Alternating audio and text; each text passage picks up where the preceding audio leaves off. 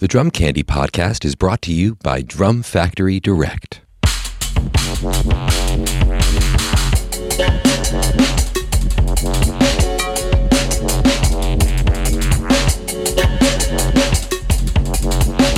What's up, everyone? Welcome into episode 43 of the Drum Candy Podcast. This is your host, Mike Dawson, coming to you from Drum Factory Direct in Pittsburgh, Pennsylvania. This week, I am sitting down, actually, it's our first in person episode. I'm over at Hawthorne Drum Shop in McKees Rock, Pennsylvania, which is just a couple miles north of downtown Pittsburgh.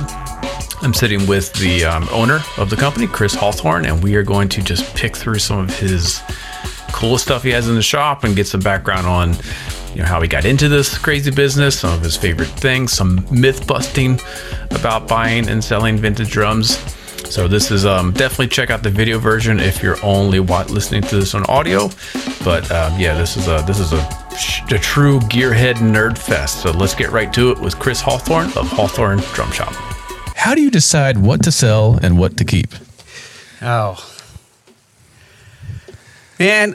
It, so here's what I've learned over the years is I mean I started off a lot like other people, you're a drummer, and then you find something on Craigslist or whatever, and you're like, oh, this is cool. I'll play this. I'll, I'll gig this old kit, and then you find something else and you trade that. And I was always like chasing like the kit. You know what I mean? Like mm-hmm. you'll talk to somebody and be like, oh, this is going to my grave. right? no, it's not. I got one or two. Do you? Yeah, good yeah. for you. See, like. I haven't found that yet. So for me, it's like, I don't know. If if something is just sitting on a shelf, which you know, frankly, if I kept a lot of stuff, it would just sit on a shelf.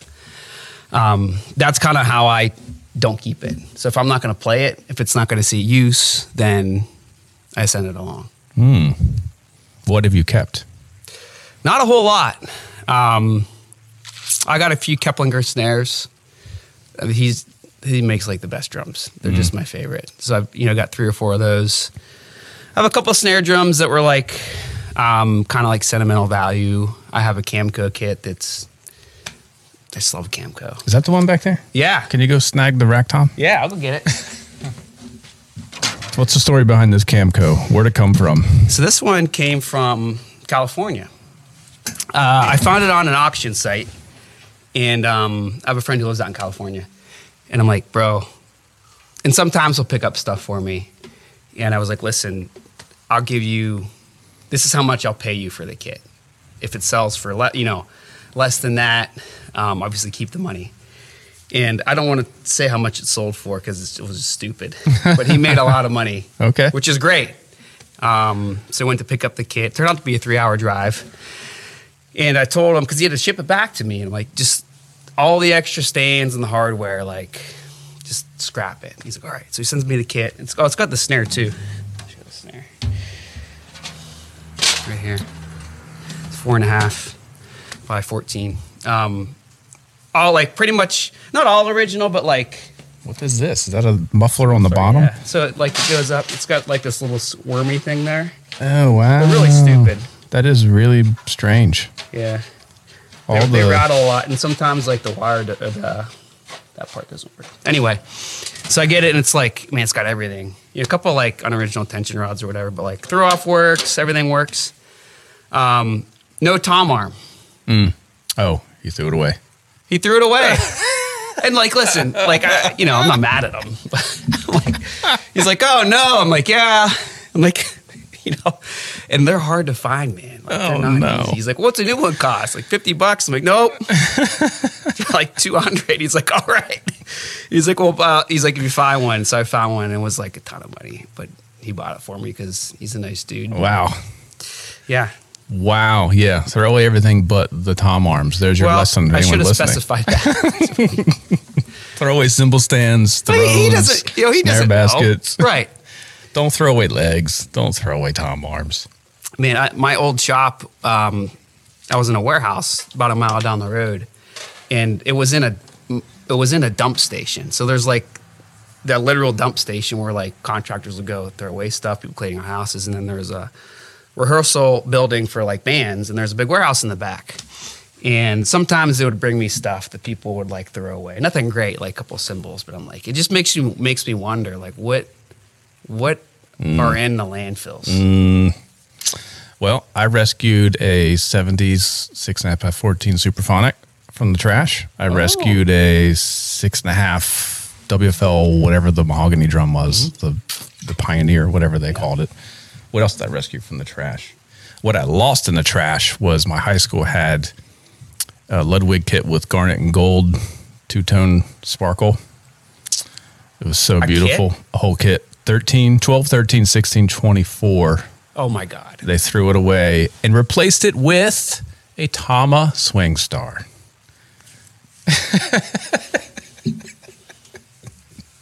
I tried to track that kid down for years. 24? oh my It was Lord. the best sounding bass drum I've ever heard in my life. Oh Had the original silver dot heads on it. Dude, there's probably there's, there's probably so much. I don't want to think about it. There was a, there's a story I heard from this one fella who he buys school instruments, so like woodwinds and these woodwinds in band? Brass instruments. I got some cymbals off of him. We were talking.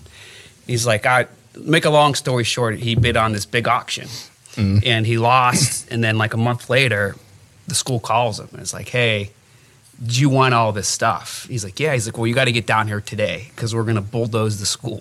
Oh, jeez. So he got like as many trucks as he could, and like he's walking like there's no power, so he's walking through with like flashlights, like. Oh God. And he didn't even get to the percussion. So you just got like tubas and stuff? Yeah, everything he could fit. and, you know, it's just sad, man. sad.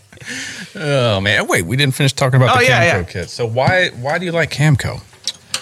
Um, I don't know, man. Like my first Camco kit, I remember they're hard to find. I mean, they didn't make a whole whole lot of them compared to anything else.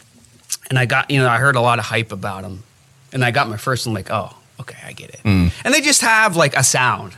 Um, I think there's a video of Matt Chamberlain talking about like a Gretsch Broadkaster on YouTube that I've seen. He's like, well, I like these because they they sound like drums should sound, and that that's mm. the kind of the way I think about Camco is like they're nice and warm, they resonate like just enough, um, and they're also really easy to tune. So like mm. the shells are slightly you can't see it, but they're slightly undersized. So heads fit on like super easy. They spin easy. Um, it's not like you're dealing like with a 60 scratch where you have to like, yeah, jam them on. I don't want to talk about Gretsch because I don't like them. That's okay. That's okay. That's the first thing everyone asks me because I have so many drums. Do you have any Gretsch? Nope. I had one snare and I sold it. Why don't you like Gretsch? I don't like that they're, they're hard to tune and they're mm. way too expensive. Best there ever. Have you played Square Badge Gretsch? Yes. Um, Those, that's the best. That's what I had my eye on for a while, but then the price just went way up. I should, I saw one for nine hundred for like a four piece kit. Cheap. I should have bought it. Should have. Now they're no way you'll touch that price. So now, all right, go back to what were you looking for? Because the first question was, how do you decide what to sell and what to keep? So what was what were you looking for? Because everything but this you're talking about selling, right? Yeah. What was I originally like? What do I look for yeah, if that, I'm going to keep something? Yeah, the, the the kit that you'll get buried with. Uh, I can tell you the snare drum. Okay. 80s Tama bell brass. Ooh, all right. They're not impossible. They're also like thousands of dollars. so, they're that's that's that's one. I try to think too, like like long term like what is what's going to go up in value like i think that like i have a lot my shop is is a lot of memorabilia so like mm-hmm. what's a cool thing to like display mm-hmm. like i have some stuff like um let me grab this real quick all right oh look at that yes, this is this is a shriner's drum uh, shriners the dudes who ride around in little motorcycles yeah i think this is a 22 by 6 um you can see here, it's got like the, the head on it. Yeah, that's super cool. Too. Yeah. So I got this at um, the Delaware Drum Show, and they have it in, at the Nurse Shriner. Um, my buddy Joe Meckler, he puts on the show every year. And uh, he's like, yeah, he comes up to us like at the show and he's like, hey, like I pulled these drums out of the basement. Mm. Like, you want to buy it? I'm like, yeah, I'll buy it. So I bought it. And it's just like, I don't know. It has like sentimental value because I think it was the first Delaware show I did, and I love that show. Um, and it's a cool display piece. Um, and so, like, I won't sell this. Mm-hmm. You know, like it's it's just It's also really dusty. And I have another one in the back. It's uh, 24. Um, it's a shrine drum. That's just cool. So Yeah. it's got meaning. It's like, you know, that's kind of what I think about too is like, what are things that have meaning? What are things that have use? What are things that, like, if I hold on to, that maybe, you know, stuff will go up in value over the years? So it's kind of what I think about. So would you ever sell the Camcos? No. I say that now, but like if a really like if somebody made like a trade offer that was like something else I wanted more, I don't know what else I want more though. I don't know. it just it's it sounds like it's it sounds it's like it just sounds so good. That's saying something. A room full of everything. Uh huh. It's the Camco that you would pick to be your kit. Yeah. I mean, you've got Q in here. You've got everything in here. Ludwig, Slingerland, Rogers, Tama, we've got a lot of stuff. some crazy Fibes, stuff. Yamaha. Fibes, CNC. Premier. Got them all. All right. Is there anything you wish you would have kept that you've sold? Yes. Um, so I, I always think about this kit. There was another Camco kit. It was a green sparkle Chanute era. So that was after they went to Oaklawn. Okay. Um, it wasn't a special kit. It was rewrapped in green. It had Yamaha hardware. It was a 2012 14. It just sounded again. It just sounded so good. And that like those aren't my sizes, but it was cool because I could gig with it. Like it had the Yamaha Spurs, which are great. It had a it's. I didn't have to like go out and like oh I hope my bass drum doesn't slide across the stage, and I didn't have to worry about like dropping something on it and ruining the the finish. Um, and it sounded awesome. I think about that one a lot. Uh, I had a thermogloss kit maybe four or five years ago that I think about a lot. Short- What is that? What's thermogloss? so it's a finish. Ludwig did it in the 70s. Bonham, Bonham played that kit. George Flutis, who's like a big Bonham guy, bought it from Chicago. But it was a guy who lived about an hour south of Pittsburgh. And it was a special order. It was a 26 by 14.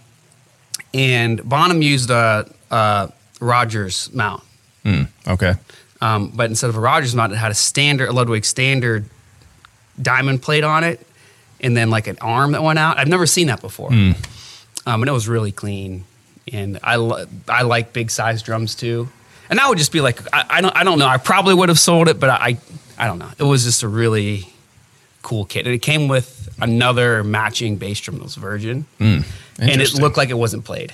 Interesting. So someone bought a double bass Bonham kit. So the story was this this older fella, he was probably in his 80s. Um, he bought it off of the original owner. I guess the guy's mom bought it for him. He played it couple months hmm. and then put it in cases. And the guy did the same thing. He didn't play it very long and he kept it in cases.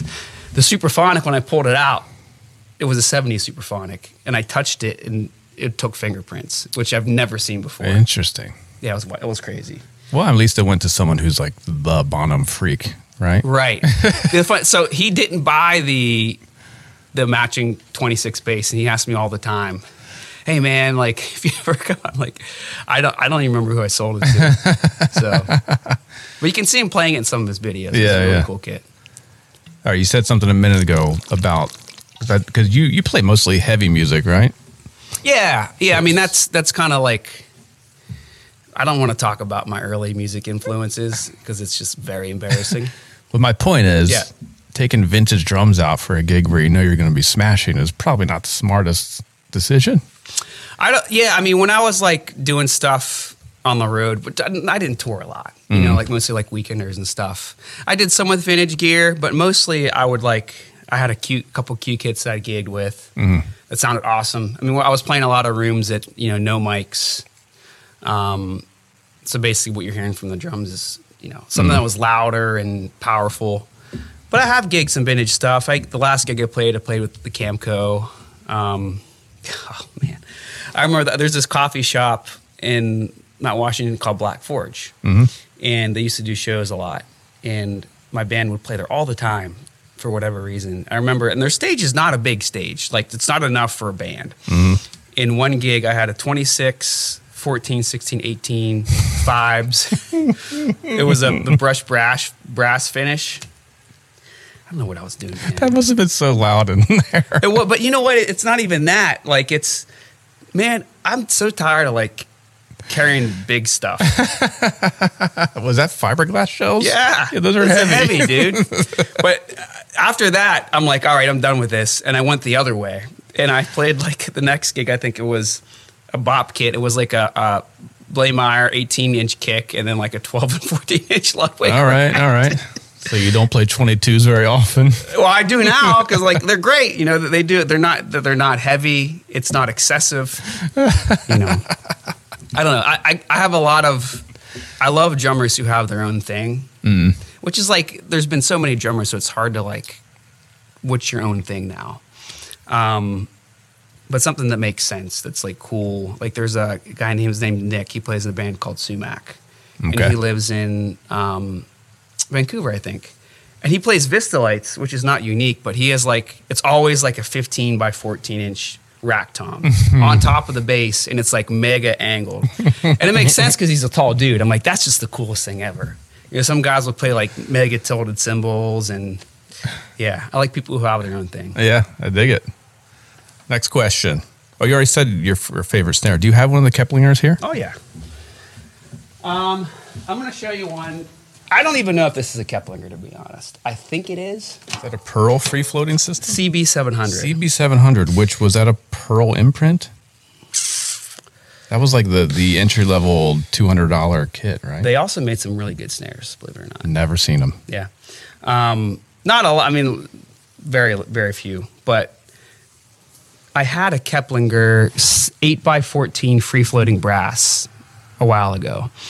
And when he made them, he would use these free floating shells, which look like Pearl. I think that actually Pearl might have, I don't know the history of that anyway. Um, so I found this on eBay out of Seattle. I bought it and it's I mean it's it's a heavy shell. It's definitely brass. It's got a seam here, um, but there's no there's no markings on here. And usually, what Greg would say, you know, who would sign it, not fragile, put Oh, a date right. on there. Yeah, Right. Um, Yeah, I wonder when he started doing that from the probably I, I want to say the early '90s, maybe. Um, and I emailed him and said, "Hey, is like, is this is this your drum?" And after some back and forth, he wasn't sure. But I feel like it has to because it came from Seattle. It's I mean, yeah, who would be ripping off his his his thing? dude, this drum sounds insane. So that's pretty close to a bell brass, really. Yeah, yeah. I, I've I've played a bell brass. I don't know. Like he cuts these out of pipes, mm-hmm. which is just the silliest thing ever. like it's so cool that a dude was like, "All right, I want to make," and like it's just also primitive, but it worked. Yeah, yeah. He like you know cut it down, put edges on it, you know whatever, like, and then it's, it it works. So That's pretty badass. yeah, that's my favorite. I think it's my favorite, even though it actually might not be Keplinger. I obviously did a really nice restoration job. You see all the the, the rust on the tension rods and all that. Well, that's a good. That's a question for you. How far do you go when, when something comes in and it's kind of dirty? Do you kind of leave it? I mean, what what is that you have to fix versus what adds the vibe? You know. I'm going to be brutally honest. It's just how lazy I feel. Okay, fair enough. Um, so sometimes, like, if we get in a kit that's like pretty dirty, and we'll completely take off the hardware, we'll soak it, polish the shells, all that stuff. Some of the kits uh, that come in are like close. So we'll do like uh, Giuseppe calls them. Giuseppe's the guy that works with me. He'll call them like a showroom finish, and we just kind of like spray it down, wipe it down, make it look sparkly. So it really depends on the kit. Um, some of the stuff's pretty gnarly, and we'll have to like take it apart and put it all together. And then when you get it together, you're like going to do a demo, and then all the springs rattle. Oh, of course. that's my favorite thing. yeah, that's that's my favorite thing about the uh, about the restoration. do you then go back and stuff them, or you just leave it? No. if we can figure out what lug it is, but if it's like all of them, like I'm not doing that. Because you know, honestly, like a lot of people will buy, they'll buy kits from us, and they'll get it home, and then I'll see like a tag on Instagram, like oh, like giving you know the old lady uh, or whatever they're calling the kit, you know, giving her a, a nice scrub down, and they'll like take everything apart and clean it again, Oh, yeah, and I'm like, what's what are you doing? yeah, yeah. So it really depends, you know, just one of those. So that's just like a how little do you need to do to make it look sellable, right? You know what? And I, some stuff I leave though that like looks old and cool. Like some, ni- I kind of stopped cleaning nickel because you can't make nickel dirty quick. You can make it clean. It's kind of the same thing with cymbals. I don't clean cymbals. Um, so it kind of depends. The the in thing now is like old drums that aren't old Yeah. that like are purposefully patinaed and Yeah. sometimes rusted. Relict or something like that. Yeah, that's kind. I don't know. I'm not into that. Yeah, I feel like you got to earn that. you know. I like real relic. Yeah. I You know? some old shit to be old shit. exactly. Dude, when I was a kid, man, like, and I started to skateboard, I, I always thought it was so cool. Like, you'd see like your favorite skaters and the bottom of their boards all torn up. Like, Oh, yeah. but, like I couldn't do a tail slide yet. It's Yep. like I'll go up to curb and I would like, you know, look at me. That's kind of how I feel about like relic guitars. I mean, I, I came from the era when you had freaking rails on your board. So that was the thing. Oh. How far down can you wear your rails? that's sick though. so you're an OG then. Yep. And I don't remember what they were called. The grind guards that would be on your trucks. We'd get those too. grind guards. and then somebody realized that this is like excessive. You can just grind on the actual trucks, you know? yeah. All right. So current favorite cymbal. Hmm. Current favorite cymbal. I'm going to go get it. All right then. so I grabbed two here, Mike. AGOPS. So this is, uh, That's not an AGOP. no. This is a very, this is a very rare cymbal. Um, I really like this one. It's got a lot of, of Oh, no. wash.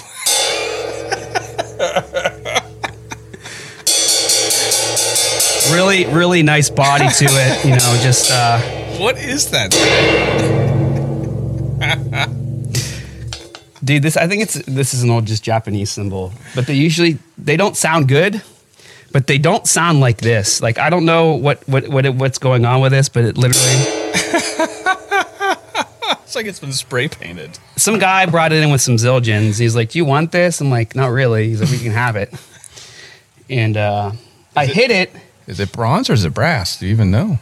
It's brass.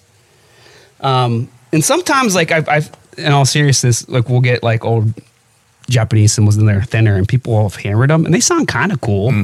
Like I'd buy it for like thirty bucks, but this is no, that's not the one. That's freaking weird. This is, I think, my favorite cymbal I have in the shop. It's uh, oops, it's an Agop twenty four Sig. Mm-hmm. Um, I don't know. This is just. Uh,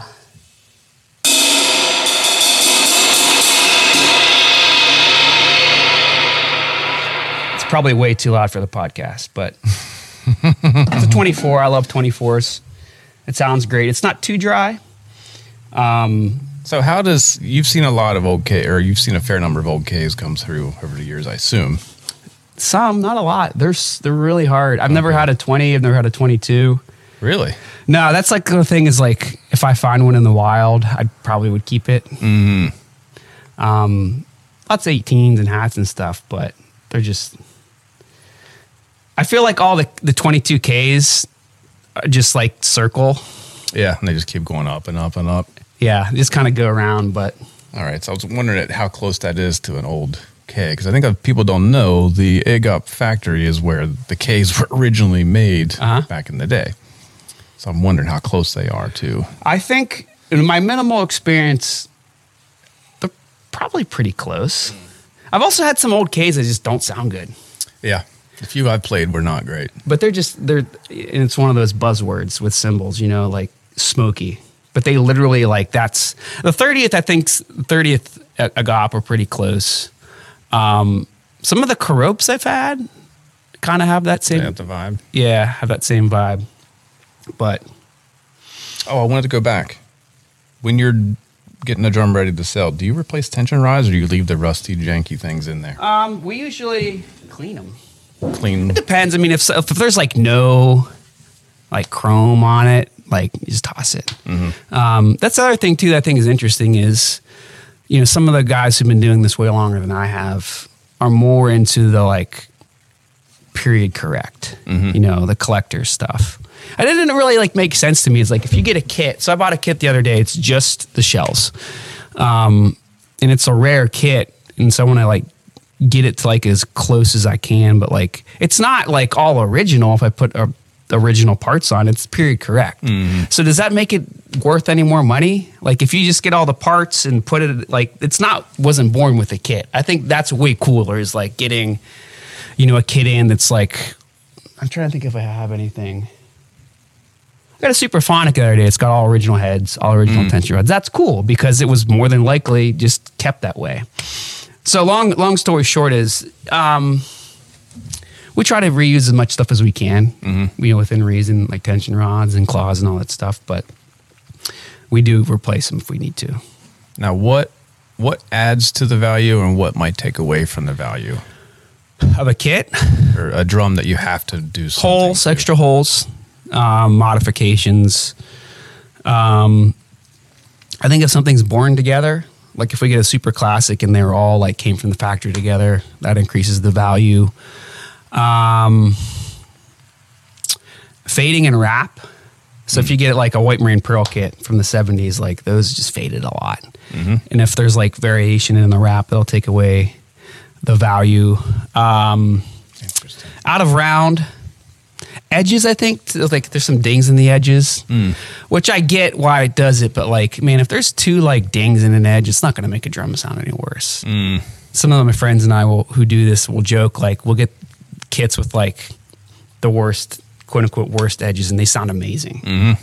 So i don't know if that's like me expecting them to sound bad and they don't or you know Yeah, But- w- would they sound better if you recut the edges? That's they sound different, I'm sure.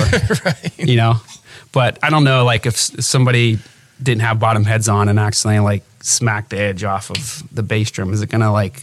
No, it's not gonna do it make a big difference. I used to fill it with filler, and then the, you know. People would get the drum like the filler popped right out. I'm like, of course it did. So I just stopped doing it. You know what I mean? All right, that segues perfectly into some of the myths. I think, I think it's you know one of the the problems with the drum forum world is everyone is an expert, and it's like what is really important. So what are you know edges, and what is the stuff that really contributes to the drum's sound and value versus stuff that maybe a novice buyer gets too obsessed over. oh, the drum form world. Oh, Lordy. My favorite thing is, and it's social media, like anything else. And I try to like not. Back in like when I was like a little younger, I was like, oh, you know, that's not brass. Or you, shut up. You know, like, it's always the guys who are like, I've been doing this for sixty years, and I'm like, dude, dude what have you been doing? you know. Um, but like, yeah, some of like the myths is like, you know, what is something actually worth? You know, mm-hmm. uh, you know, I just saw like a citrus mod kit on Facebook. This guy has, he wanted a lot for it, but it was a downbeat. Like you don't ever see those kits, and it had issues. And the guy was asking a lot of money, but it was like four hundred dollars. Mm. You know, so I think people really undervalue what drums are worth now. Mm. Does that mean that they should be worth that? I don't know if people are buying them. Yeah, my the guy who teaches here, Bert. We were talking about value the other day, and I'm like, yeah, it's like crazy how much prices are going up. And he's like, well, think about it. Like, is a 2213 Ludwig three ply kit worth as much as a legacy kit? I'm like, no, it's not. Mm. And it really like made me wonder is like that they're not that expensive compared to new drums No, like I think when a Rogers came out with the like the I guess it would be the they call it the pink ripple. I should know this. oh the red ripple. yeah, Yeah. I'm a professional. The Covington, the new- yeah, they were more expensive than like getting an original one, I know, I saw that. and I had one at the time. Um, so I think you know the what of what something is worth is sometime a myth in and of itself, and it goes the other way too. You know, you'll see stuff that's like like uh, that might sell in five years to somebody who's just bored and just needs a kit right now. But you know what stuff is worth is really subjective too.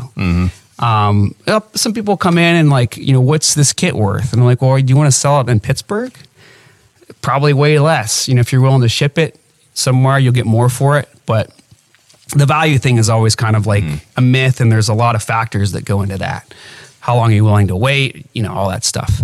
Um, edges is another one. I was thinking about this yesterday because I knew that you were going to ask this question. Is how important are edges?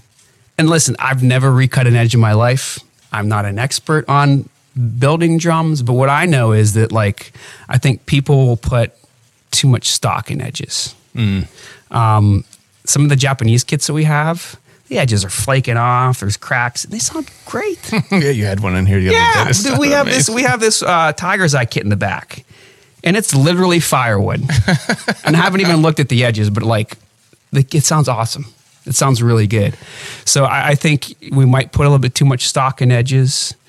I think like if you're thinking about the profile, like people, I, did, I do this stupid thing where you know I'll eh, maybe it's not stupid, but like you ask you ask me anything on Instagram, and people will always go, "Which this brand over that brand?" And it was out like it was never Slingerland. I'm like, "Well, you hate Slingerland." No, I don't hate Slingerland. um, but I, their edges are a lot of their edges are just like flat, Yeah, and yeah. fat, and that matters. You know, I had a kit that I had come in and my guy like rewrapped it and he re- reprofiled the edges. This kit slammed. It sounds so good. So stuff like that matters. But like if there's dents and dings or like, you know, some like a little ply separation, it's not a big deal. You know. Um, so that's a myth. Forks Drum Closet, Nashville's full line drum store. Celebrating its 40th year in business, Forks is independently owned and operated in the heart of Music City. Specializing in drums and percussion, Forks offers great discounts on all major brands and will beat any retailer's advertised price. From new and used equipment, vintage drums, and marching and orchestral instrument, Forks has something for every drummer. They also offer professional rental, repair, and restoration services as well as drum lessons. Stop by their storefront at 308 Chestnut Street in Nashville, Tennessee, or call 615 383 8343 or go online at forksdrumcloset.com. Myths. What are some other myths? Are you having to like educate your customers often about that kind of stuff? It's tough because I, I don't want to like, I feel like there's a tendency to talk down to people. yeah. Um, and if somebody asks me a question, and I get that a lot, is like, does a, does the kit sound good? And like, uh, so when I was doing this out of my house, which is how I started, um, a lot of the kits I couldn't even play because like I live in my like I'm not trying to like bash on drums at 10, 10 p.m. at night, wake up my neighbors, and Right, right. I, I would just say I haven't played it. Um, what was it? I totally forgot what the question even was. Oh, educating the educating. Yeah. So yeah, yes and no. And I don't want to like sell people on stuff. Like I used to have a sales job before I got into drums, and it was Yeah. I hated it. So if somebody like wants some educate, like I had a guy call in about a kit the other day, and he hadn't had a vintage kit. That's different. Like oh, he'll ask him questions about the wrap and holes. That's different than like me trying to sell people. Um, now, if somebody like wants to argue with me on reverb about something, I'm not going to do that. You know. But I think that there is a little bit of education, people knowing that's important for people to know what they're buying. You know, um, what's the difference between a six ply kit or a six ply Ludwig and a three ply Ludwig, or um, do brass hoops matter on a snare drum, stuff like that? Yeah, absolutely. What's your opinion on brass hoops? They're great. Me too. They're great. Um, what was it? I'm trying to think. Oh, so like if you get like one of those, I'll bring it over actually. Hold on.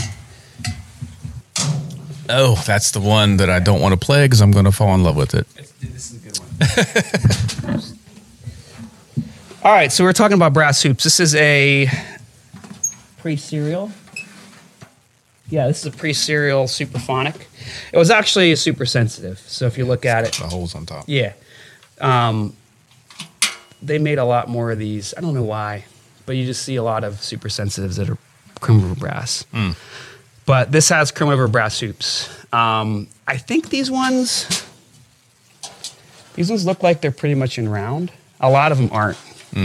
Um, and that's one thing that's not a myth is like, if a hoop's like really out of round, man, it can like really be hard to tune. Um, same thing with a shell. Out of round shell makes heads fit tighter. You get less of a tuning range.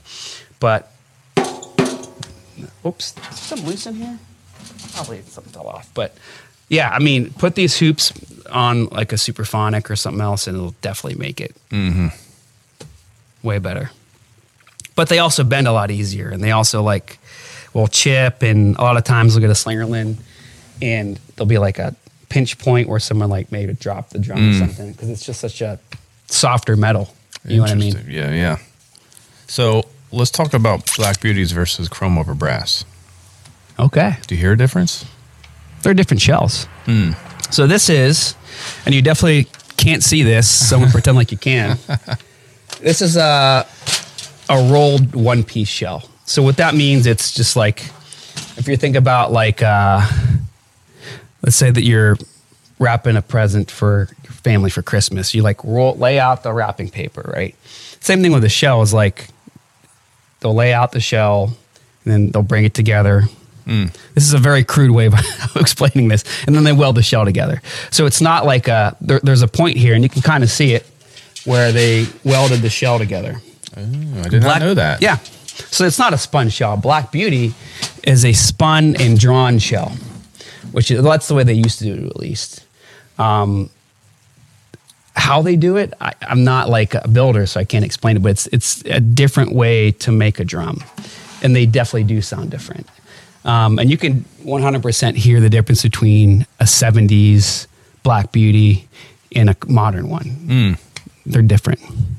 I think they're they're probably thicker too. The older ones. That's Yeah. why those 70 ones are like so hard to find. They're great, dude. One of my favorite drums. That was one of the ones I, I like had to keep, Uh huh. and then I got bored of it because it was I like wasn't. I You wasn't sold u- it? I've had a couple of them. All right, man. They're great, man. Like that's the one. Like you know what I want? I want a, uh, I want a '70s engraved one. I've never seen one. Yeah, they're the floral ones, but I just don't want to spend nine bajillion dollars. Yeah. so how did like the old 20s Black Beauties compare to the 70s or newer? they're different. Let me go get another drum. All right.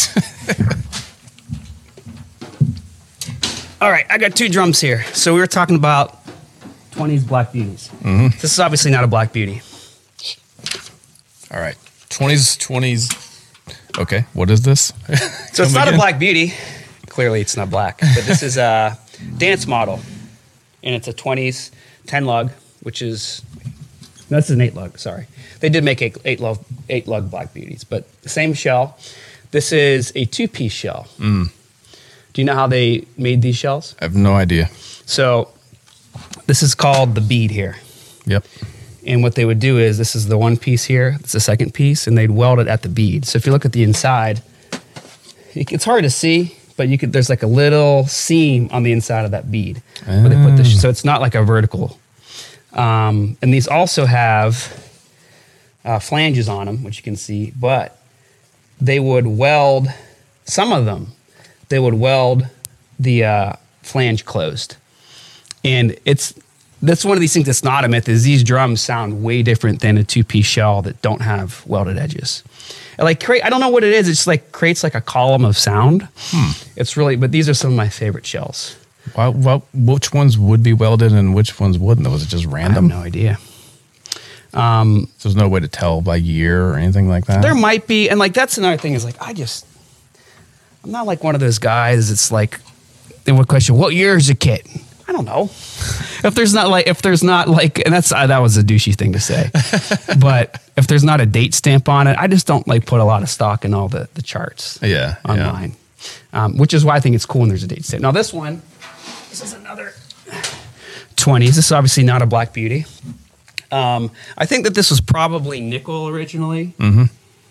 And then they just stripped it down to the brass but this is another two-piece So shell. that's the same same model as that essentially, but yeah bigger. it's just a 6 by 15 or Six excuse by- me 15 by 15 by six and a half this is a one, two, three, four, ten 10 lug so this was you know same shell two piece welded edges i never even looked inside this drum so you prefer the welded edges. this actually might I don't know, the inside's kind of dark. It wasn't a black beauty because you'd be able to see the engraving. Um, but yeah dude two piece shells are that's another one that i had for a while. I bought a six and a half by 14 10 lug with some mods in it. I don't care about mods. It was just great drum. The thing that sucks about these is the throw offs are absolute garbage. So they'll break. This one has a hole underneath it from the original throw off, but I don't care about that stuff. This is the, uh, I'll show you the original throw off here. This one, you probably can't see this on the camera, but it has a Ludwig stamp, which I think is pretty cool. See that there? Uh, yeah. And then this thing. Slick. Yeah. So the 20s era nickel over brass is the same shell as the Black Beauties of the era. But when you get into the 70s, a Supraphonic, brass Supraphonic is not a Black Beauty. No. Did not know that. Now I have I have had a couple of Supraphonics that were Black Beauty shells that they chromed, which are pretty sick. That's crazy. Why would they do that? I don't know. That's a that's a okay. That's a that's another myth. Is you hear you know in the drum forum circles you hear a lot about like when Ringo came over and played mm-hmm. that Sullivan show, which I think was 1963 or 64. I think it's 64. And I mean that just changed the whole industry because there was a lot of Slingerland, like was the big company before then, and Yeah, then Ludwig. Krupa, right. Right.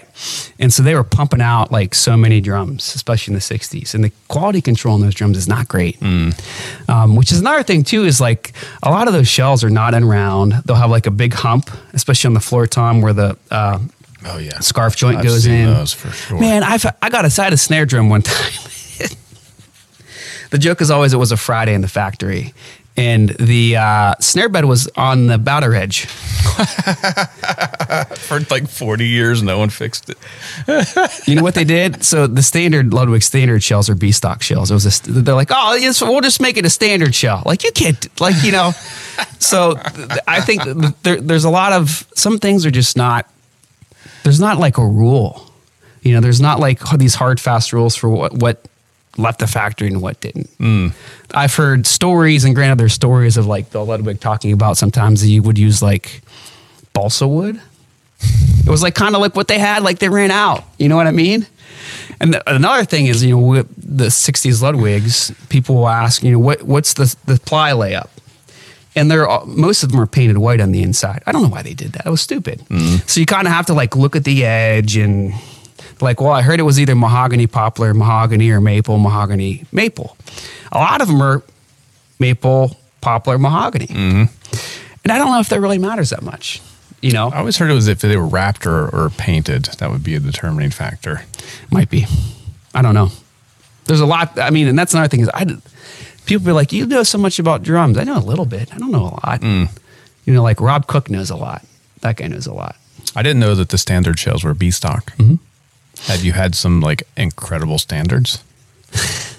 Honestly, a lot of them sound better than the, than the classic kits. And yeah, it, I don't. They use different hardware, so they they have. Uh, I have a standard kit here. I do, but it, it doesn't matter. They use different lugs, and they're like lower profile and they're more lightweight. So I think that probably is is a thing. So the shells resonate, but yeah, they sound awesome, and they're like way cooler wraps too. They do like all the strata wraps. They do like lemon strata, ruby strata, blue strata, avocado strata. So All right, I'm learning some stuff. All right. this might you might have already answered this, but has there been something that you expected to love, but you found it to be a bit of a letdown? Oh yeah. Uh, let's see here. Gretsch. Sorry, Gretsch. no, Gretsch. So we were talking about this off camera, but Mike, uh, Mike's a Gretsch hater. I'm not a hater. I just don't want to pay the money for them. Simple as that. That's fair. Because I don't want to pay money. and I played some round badges that sound like garbage. So Um, hold on. I'm gonna go get something else because we're doing the get stuff thing. All right, so this is a good Gretsch. This is a 50s. Um, this is one of our rental kits. It's a progressive jazz and white marine pearl. That looks nice. Yeah, so this is a good kit because this is a three ply tom. In the three ply ones, which they modeled the Broadkasters off of, um, they're not as oversized as the round badge ones, which is why I don't really like round badge drums. And even some of the 70s uh, stop sign badge drums because they just, and they make like classic fit heads, which do help. I sold a around, uh, excuse me, a stop sign badge progressive jazz kit that was wrapped to a friend of mine. He's a collector, and um, sent the kid in. He's like, "Dude, I can't, I can't get heads on this kit." and they were in round. Um, like, ah, well, did you try classic fit heads? Like, I got some on the way. Yeah, those he got him help. He's like, "Dude, I have to jam these classic." I mean, I guess they were just calfskin only back then. I mean, Um, I don't know, man. that's just weird. It's just the ones that, that are natural finish. I think are probably easier to get on, but a lot, a lot of, uh, not a lot. I shouldn't say a lot, but it's not uncommon to get a round bat, a round badge from this era, and you take the head off, and then the wrap is either cut mm-hmm. or it's like all cracking. Mm-hmm. The, the kit that Mike Johnson had, that's the issue with that kit is I got it and the wrap had been cut back, mm-hmm. but it sounded awesome because the wrap had been cut back and the head could fit on there. So it's not all Gretsch. I mean, Gretsch USA, not excuse me, Gr- the square badge arrow Gretsch is my favorite because they're still. I think they're still Jasper shells, but they they they like they're the right size. You can get a head on easily. They tune up great. They tune down great. Way better tuning range.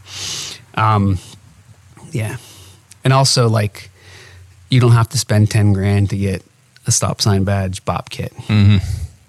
So what year did they? That was like seventies, mostly Uh, square badge was eighties. eighties. Yeah. Big- I think it was 80, 81. They did the stop sign badge with the drop G on them. Mm-hmm. And then they went to square badge. Okay. Sweet. All right. So you're a Gretsch hater as well. That's good to know. I'm a Slingerland hater, Mike. Get it right. what are some of the most underrated drum snares or cymbals in your opinion? Made in Japan drums. Okay, mentioned that earlier. It, so Yeah. what does that mean? Is that they're all Tama or Pearl? Who's making Yeah, them? there's two factories. There's Tim and Pearl. Oh man, I should know the name of the factories. I don't. But basically, at the time, like American drums are what everybody wanted. Yeah. And so um, the Japanese market was making their version of the drums and uh, way cheaper, like almost like firewood. Um, I'm going to go grab one more drum. All right. That looks absolutely amazing. All right, so this is uh, a Japanese drum. It's a Norma. These are also called stencil drums because basically, like, they're all the same drums for the most part, and they just would make up like a, a brand name. Norma, U.S. Mercury. Oh, why am I forgetting all the I mean, couldn't Whi- you, uh, Whitehall? There's like so many of them. They're all the same. Um, but they just would copy American hardware. So like, look at these lugs compared to this one. yeah, they're pretty much almost the same, right? Yeah. So they were. I don't know if you can see this on camera. They would like try to copy as much as they could. Look, stick saver style hoops, Yeah. Slingerland. weird. Is there a diamond plate on this one? Here? So they're they're like combining Gretsch and Slingerland Diamond plate, yeah. Ludwig. Um, all into one. But like the shell man is like literally. This actually is not terrible, but it looks like they just like grabbed grabbed it off like the Home Depot floor and turned. You know, there's a thinner shell that's really good. It's it's called Luan, which is I think Japanese mahogany. Mm-hmm. I put rings in there, but oh, Yeah, that's what it looks like, right? yeah. Now, is it, correct me if I'm wrong. That's what some of the C&C stuff is made of Luan, right? Yeah, so their player date is was kind of like borrowed from that type of thing. So th- that's like a weird, like full circle. American company borrowing from the Japanese company that was borrowing from the American companies. Yeah. It's definitely because there's a market. I mean, like this kit, I think is we're selling for like six hundred bucks, maybe, which like five or six years ago was like unheard of. Like Because- higher or lower? Higher, well, like higher now because like people, and I've heard that uh, the customers that we sell like the Japanese stuff to use it to record because that's I think now, especially like in the country scene, a lot of like the quote unquote bad sounding drums are like kind of coming in. You like you can the real- Aaron Sterling, I think, for the trend. He's been ranting about him for a few years. He's a boss. His thing is, from what I've heard, is he would like when he was touring, he'd like have all these awful backline kits, and would just got like, he would just get like so mad and bored. He's like, I just want to make these sound cool, and that's you know what he did. But he gigged uh, a Japanese kit with John Mayer. Yeah, the U.S. Mercury. I think. Yeah. Yeah. I mean, this Isn't is that a- crazy? This is a beautiful. I mean, that badge is just absolutely silly. I love that it's got a registered trademark symbol on it. Norma. Norma.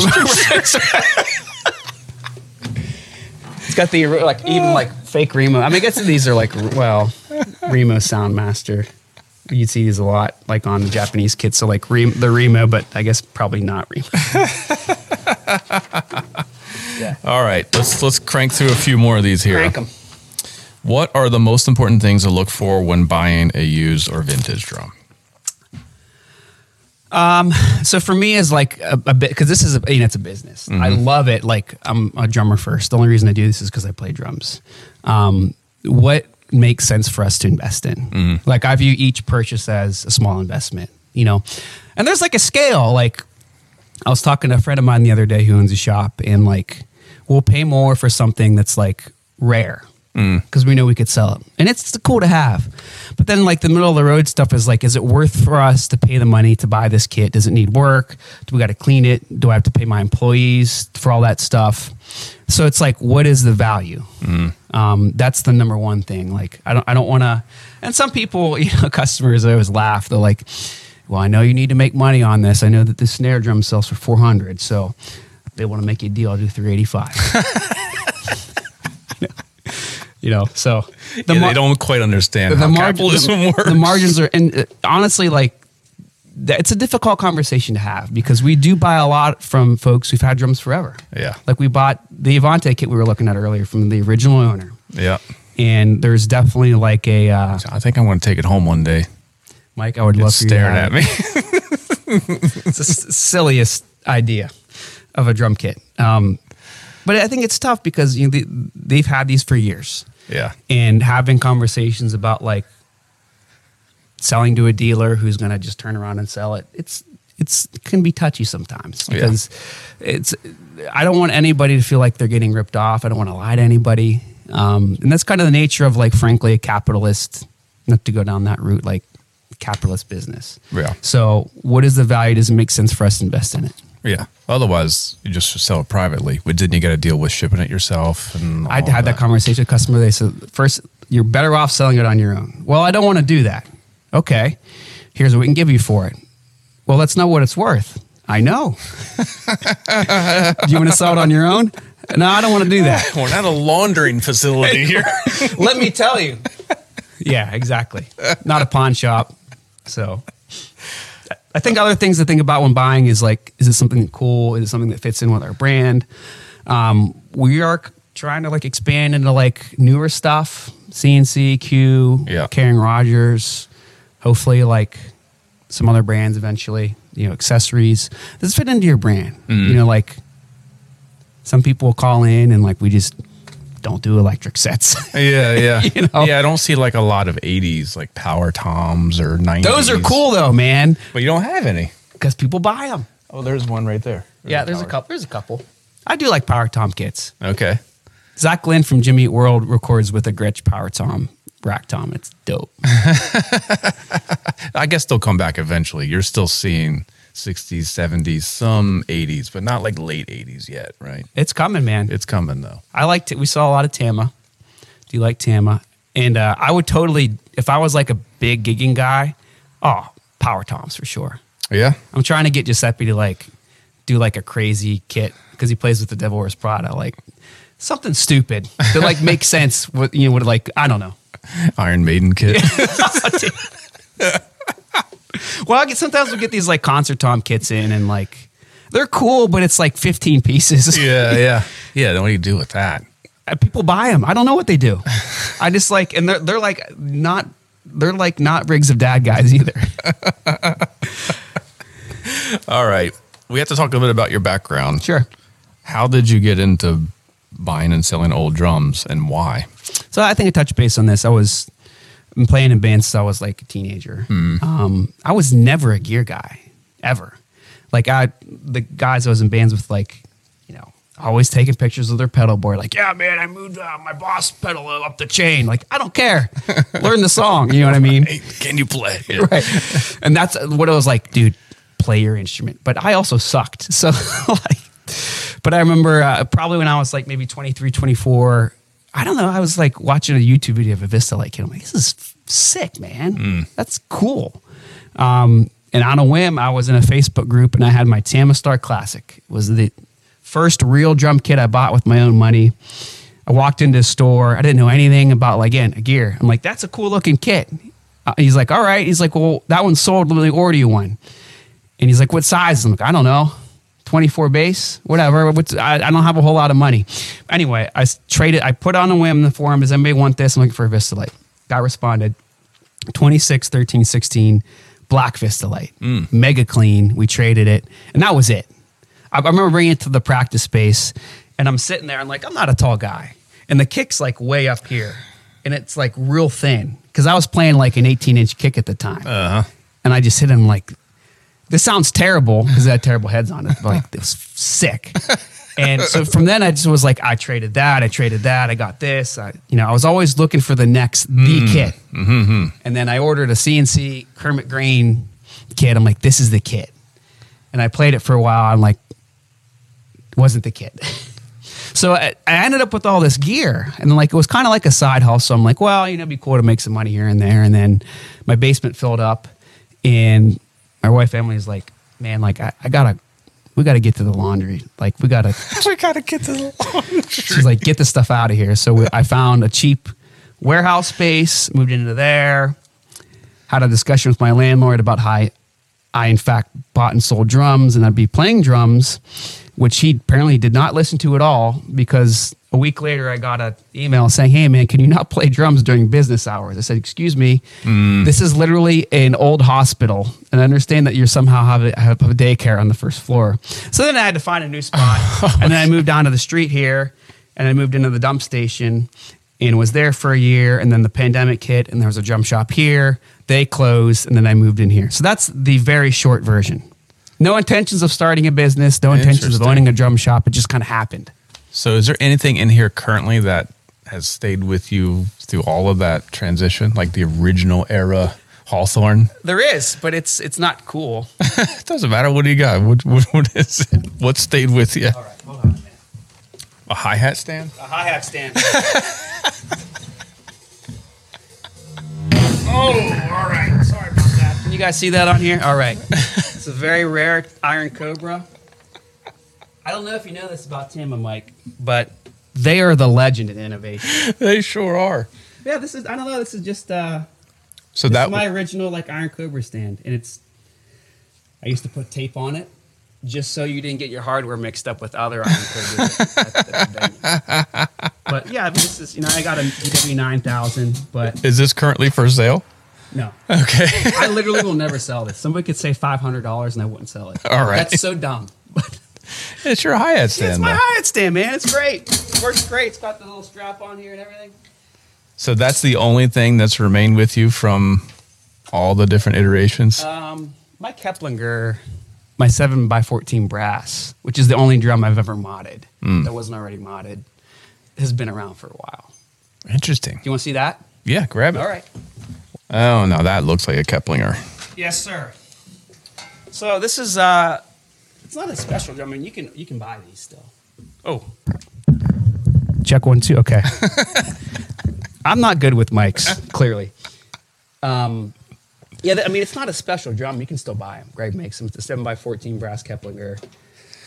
I got it used, but it was like barely played, so it was like there was no patina on it. Um, it had this. What- Was it a trick throw off on there?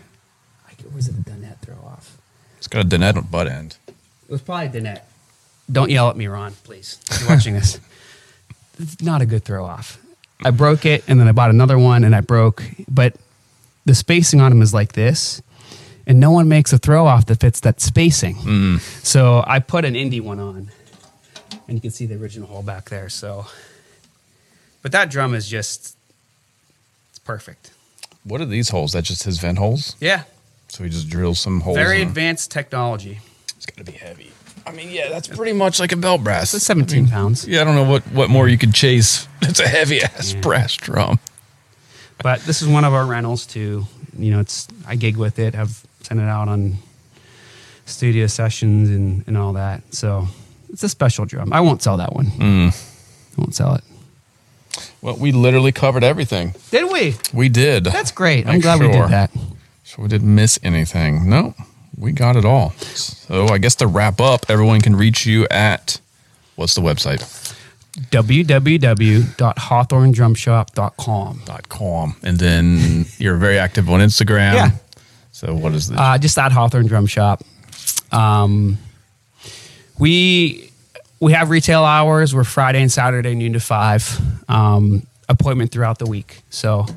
Yeah, thanks so much for having me. This is fun. Hopefully, I wasn't too much of an idiot like I usually am. Let's see how the audio sounds since you talked in the side of the microphone for the whole time. Oh my god! All right. You could have told me to not do that. That's it for this week's episode. Hope you enjoyed this slightly different approach. I'm going to try to do some more in person interviews as often as I can. If you enjoyed the show, please head over to iTunes, wherever you get your podcasts, give us a five star rating, and I would love it. We would greatly appreciate it if you could write a review to help spread the word about the show, get this into the ears of more drummers around the world. So we will we'll do something slightly different again next week. So stay tuned, and we'll see you then.